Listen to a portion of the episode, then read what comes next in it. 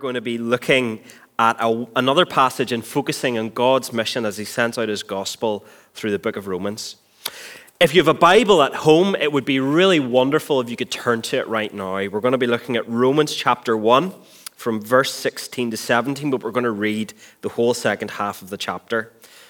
The great thing about us being on live stream is that if you want, if your Bible's on the far side of the room, you can pause now if you want and go grab it and bring it back. We're going to look at Romans chapter 1, verses 16 down to the end of the chapter. For I am not ashamed of the gospel, for it is the power of God for salvation to everyone who believes, to the Jew first and also to the Greek. For in it the righteousness of God is revealed from faith for faith. As it is written, the righteous shall live by faith. For the wrath of God is revealed from heaven against all ungodliness and unrighteousness of men, who by their unrighteousness suppress the truth. For what can be known about God is plain to them because God has shown it to them.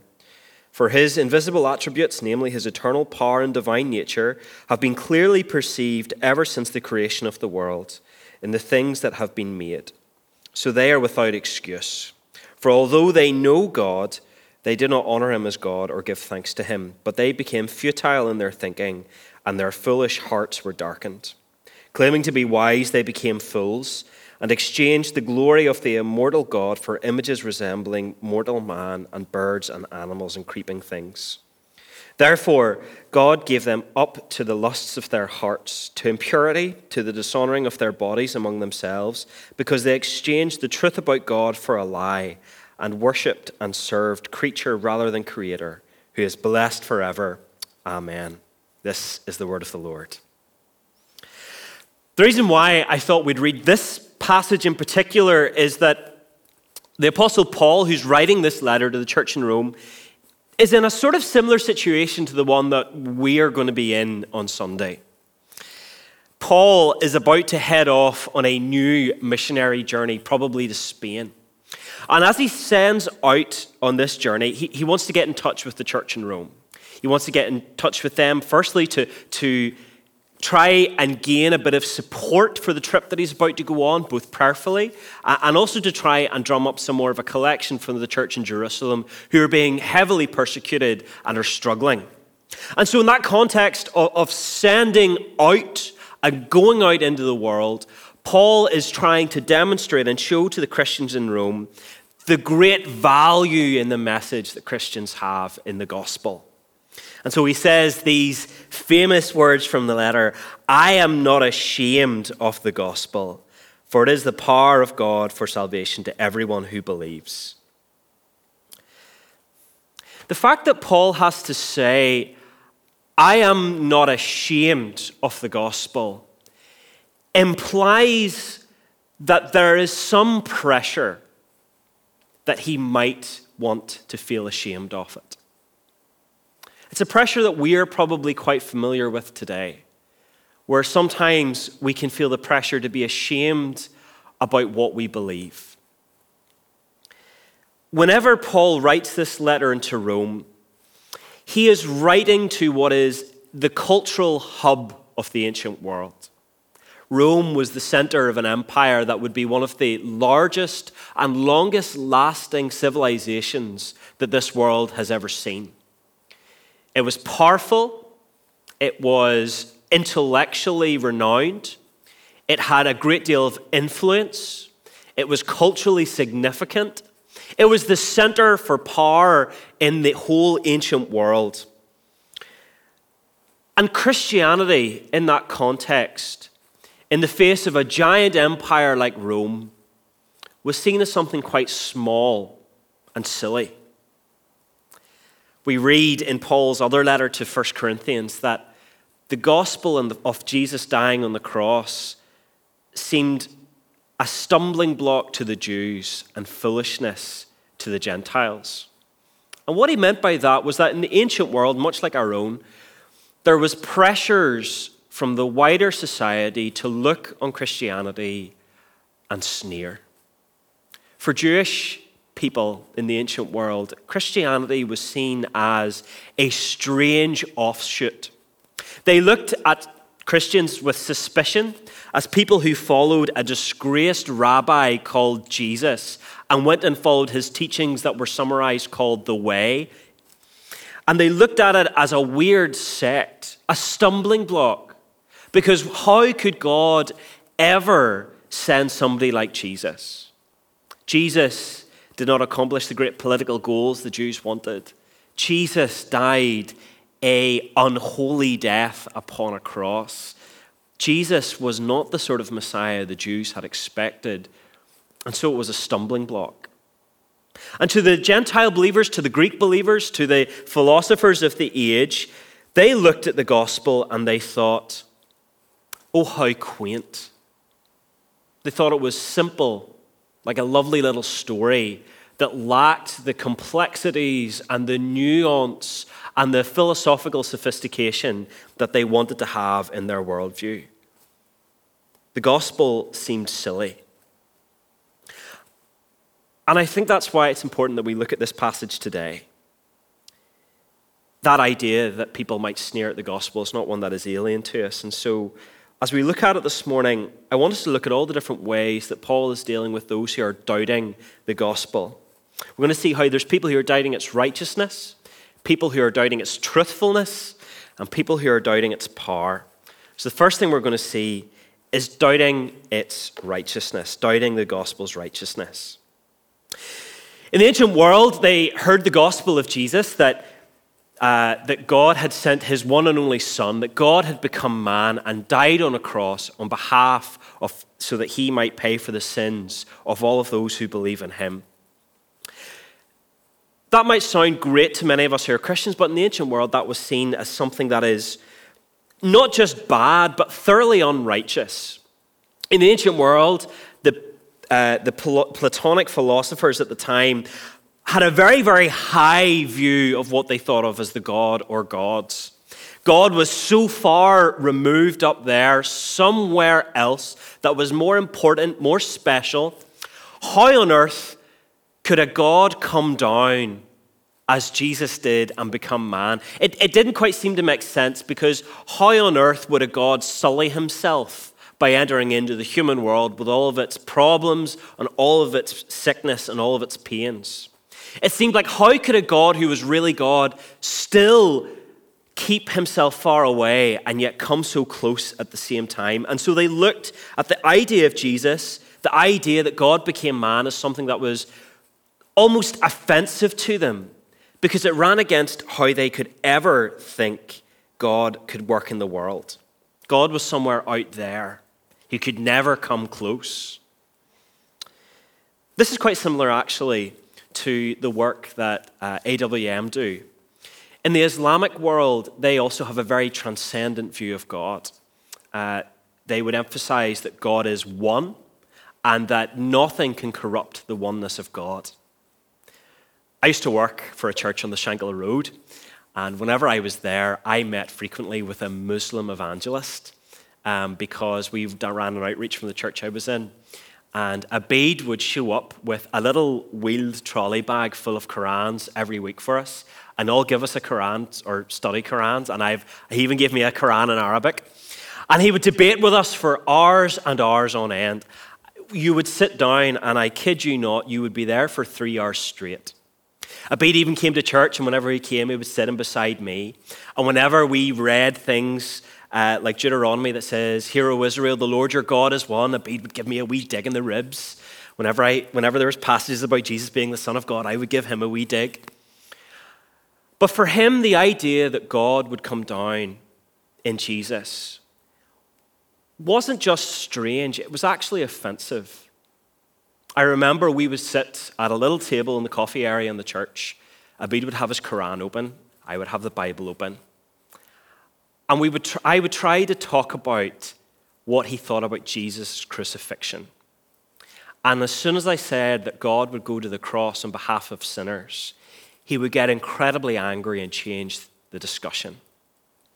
The idea that God would go through that on the cross corrupted his view of God as perfect, transcendent, and other and up there. He couldn't understand how a righteous God could stoop down and give up the glories of heaven, exchanging the crown of glory for a crown of thorns and paying a death that we could never pay. It wasn't just strange to him, it was offensive, it was unrighteous, and he couldn't believe it. And it is something like that that Paul is dealing with whenever he is trying to defend the gospel as revealing the righteousness of God. Because whilst it may go against everything that they thought in the ancient world, God's righteousness is revealed even in greater clarity and beauty through Jesus on the cross. And yet, I imagine if we begin to talk about the gospel today, people reject it for a whole different reason. In our culture today, they think the gospel is not righteous, not because God is far up and removed, but because they think that how could a God who is loving and forgiving send Jesus to die for people? Why would he ever need to do that? If God is so forgiving, why can he not just forgive our sins and forget about them? Live and let live, forgive and forget, put it aside, it's all in the past. Why can God not let it go? C.S. Lewis, in his book Mere Christianity, makes a really helpful point, which he says at this point, it's really helpful for us to think about sin not as necessarily trespasses, as we often talk about it, the idea of breaking a rule, but as debt. If you actually read through the Lord's Prayer in your modern translations, most of them will translate the Greek word that's used there, debt now rather than trespasses, because it conveys something about sin that trespass didn't really quite get at. Because debts, debts always need to be paid. And if you don't pay it, somebody else is footing the bill. And in the words of C.S. Lewis, in the gospel, Jesus is footing the bill. We have all done something wrong. We have all transgressed. We have all sinned. And rather than us footing the bill, Jesus foots the bill for us. We see that there is something wonderful about this gospel as it shows God's righteousness, who is still trying to uphold justice and truth and righteousness, but will do it in such a glorious and wonderful way that he will foot the bill himself by sending his only son. This is the great righteousness of the gospel that Paul is driving at here. And this is why he says that the gospel is the revealing of the righteousness of God. If that's how we can doubt the righteousness of the gospel, we can also doubt the truth of the gospel. I'd said at the start of the sermon that in the ancient world they viewed the gospel as silly. And that is, I think, why Paul writes in verse 16, For I am not ashamed of the gospel. Because there's an implication there that there was a sense of shame around it.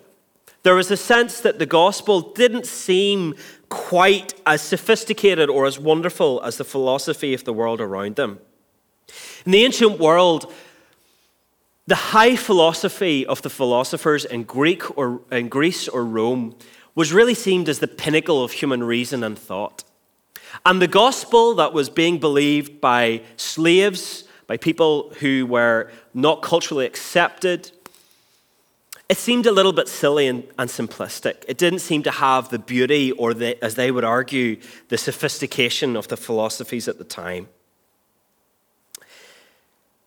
And I think in that we can see something that beats in the heart of all of us, which is we live in a world where we are pressured into feeling ashamed of the gospel because, and maybe perhaps you're listening at home being forced by a family member to think this as well that the gospel is something silly that we ought to be ashamed of, something simplistic, and something that lacks any intellectual pedigree. And I think that's one of the greatest disservices we have done to the gospel for a long time within the church. We have shied away from actually the intellectual prowess and power of the gospel. Because in the gospel, there are a great deal of many things that are a big pill to swallow. But whenever we begin to enter in, entertain the idea that actually some of this might be true, it can change us entirely. There has often been debates around the resurrection of Jesus. That's really the cornerstone of what Christianity is about. Paul will write in his letters to the Corinthians that if the resurrection isn't true, Christians are to be pitied above everything else. And yet, in all the historical attempts to disprove the resurrection, to find proof against it, it has never garnered any sufficient proof. In all the attempts to try and empirically disprove any statement of the gospel, it has never quite worked. There is something really powerful about the gospel in this way. The gospel is sophisticated and as wonderful as any other worldview we might believe. But it requires us to follow, swallow a big pill at the start, which is to admit that we are weak and frail people, and we are not the rational, autonomous people that we would love ourselves to be.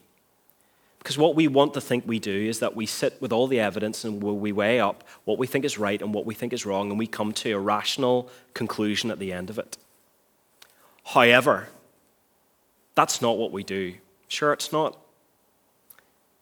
Whenever you're in a meeting and somebody disagrees with you, a little reason why you will then argue against them is not because you think they'll have a better point, but because your feelings are hurt. Or maybe the reason why you don't believe in something or don't believe in the gospel is because right from the offset you've told yourself, ugh, that's a pile of old rubbish, and none of it can be true.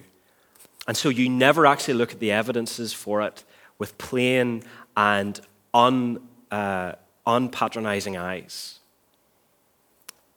If we were to look at this with all of our prejudices set aside, we might actually find something that is radically, radically truthful and something that has the power to change us. We are not as rational or as objective as we would ever like to think. The atheist uh, Terry Eagleton, who taught at Oxford and later at Manchester University, I think he's retired now, he wrote this in one of his books. He said, An enlightened trust in the sovereignty of human reason can be every bit as magical as the exploits of Merlin, and a faith in our capacity for limitless self improvement just as much wide eyed superstition as a faith in leprechauns. Are we trusting in our own rational faculties with the sort of religious belief that we accuse Christians for having? Why not look at this for yourself and see if it's true?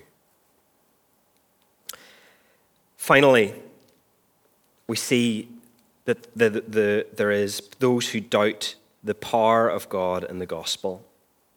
Paul says his reason for believing in the gospel that it is the power of, for salvation to everyone who believes to the Jews first and also to the Greeks.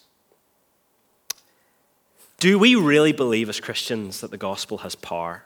We all will automatically say yes, no doubt. We will all automatically say, well, of course I believe the gospel. That's how I became a Christian. That, that's how I've entered into the faith. And yet I wonder whenever push comes to shove, is that actually how we act? whenever we start a kids' ministry, or whenever we work with our kids, or to try to deal with faith things with our children, do we think that the gospel has the power unto salvation? Or do we think it will bore them and so we try and entertain, our, entertain them? Whenever we try to reach out to our non Christian friends and family members, do we invite them along to a church service? Do we invite them along to somewhere where they might hear a lecture on Christianity? Or do we think, oh no, that will be far too heavy and burdensome on them? Far better they go to a barbecue or a football night instead. Whenever somebody begins to talk about what they believe in work, do we hang back from saying the gospel that we believe in because we think, oh, it's far better that we just get through the day? Do we really believe the gospel we, we have is the power unto salvation? Or do we act a little bit ashamed of it? Do we act slightly trying to keep it out of view because we think it will bore people or put people off when really it is the only thing we ought to be about? Now, Obviously, there are, we take this with a pinch of salt, and there's wisdom to be exercised in how we engage folk with the gospel. And often, you know, things like church barbecues and uh, making kids sit through a three hour lecture, you know, there are ways that we need to actually think about this in a wise way, but it's important for us to actually examine our motives. And is our heart really believing that the gospel is the power, or is it something we need to make excuses for? Because the gospel we believe in is the gospel that saved us. The gospel of Jesus Christ, dead, buried, and raised again for forgiveness of sins, is the power of God. And it has shaped the world around us for 2,000 years. It is still bringing people to faith today. It has not changed since you were saved, and it will not change whenever your great, great, great grandchildren or their friends are saved. It is the power that drives us as a people in the church. So, do we act like it? Is that what we think the most important thing about church life is? Do we think it's about sending out the gospel into the world? Or is it about entertaining people and making them nice? The gospel is the power of God for salvation to everyone who believes. As we're sending out missionaries this Sunday, can I encourage you? Trust in the power of this gospel. And as you go out from here, realize that you are as much a missionary of it too. Trust in its power and its ability to change people. Because really, without the gospel, what we do is meaningless. Let's pray. Father, we thank you for the good news of the gospel and that it is the power unto salvation. Lord, would we trust in you and its, in its ability to save? God, help us not to be ashamed, but be bold with it. For we know that it is your righteousness being revealed to man. For it's in Jesus' name we pray. Amen.